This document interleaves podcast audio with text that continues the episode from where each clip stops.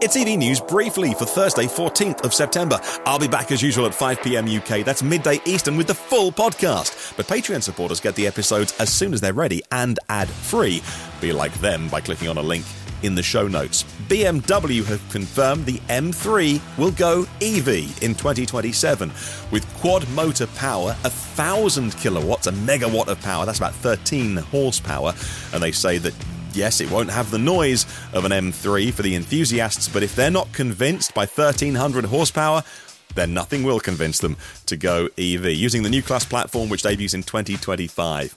Ionity, the European fast charging network, have teamed up with Village Hotels to add 33 locations, 12 high powered chargers in each of those locations, which is awesome. First one's in the ground next April, all done by the end of next year.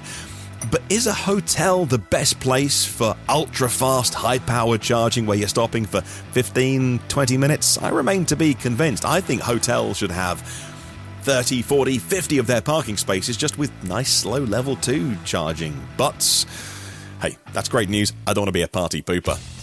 The European Union just moments ago confirmed the news that they are going to investigate tariffs on subsidized Chinese EVs to protect the European EV makers. A developing story that I'll certainly update you on over the coming days and weeks.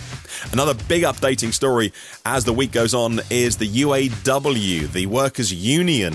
Now, it's not specifically a strike we're facing uh, with the Detroit Big Three, with Ford and GM and Stellantis about electric vehicles, but EVs are intrinsically linked to the future of the auto industry. The battery plants that are being springing up in America often in the South as well, right to work states, and often not unionized because they are joint ventures with other companies. So it's an enormously difficult situation, but it looks like we're heading towards a strike, which will benefit Tesla. Of course, they are non unionized. That influence looms over the whole industry because they're able to produce EVs at a lower cost than the established companies as well. And Elon Musk, a regular outspoken critic of the UAW and unionization generally, I think.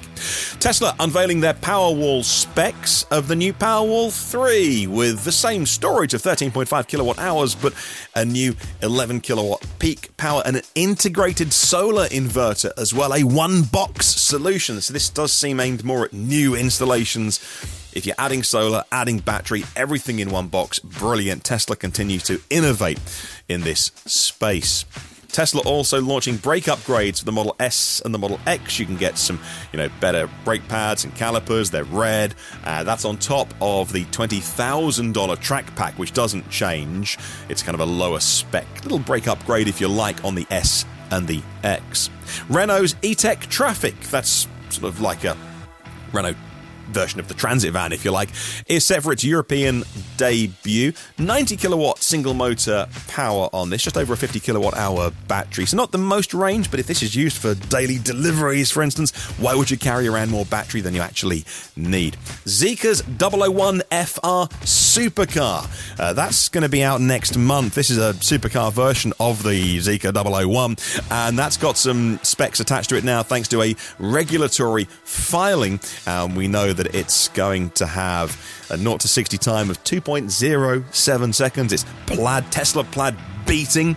Uh, it's got four motors and uh, weighs two and a half thousand kilograms. Florida is thinking about adding a $200 yearly registration fee to electric vehicle owners to make up for lost gas tax revenue. And Google uh, is enhancing its Android, so things like Renaults and Volvos and Polestars. Uh, so you have now got Amazon Prime built in, also a web browser and a digital key, which is cool. And that's briefly.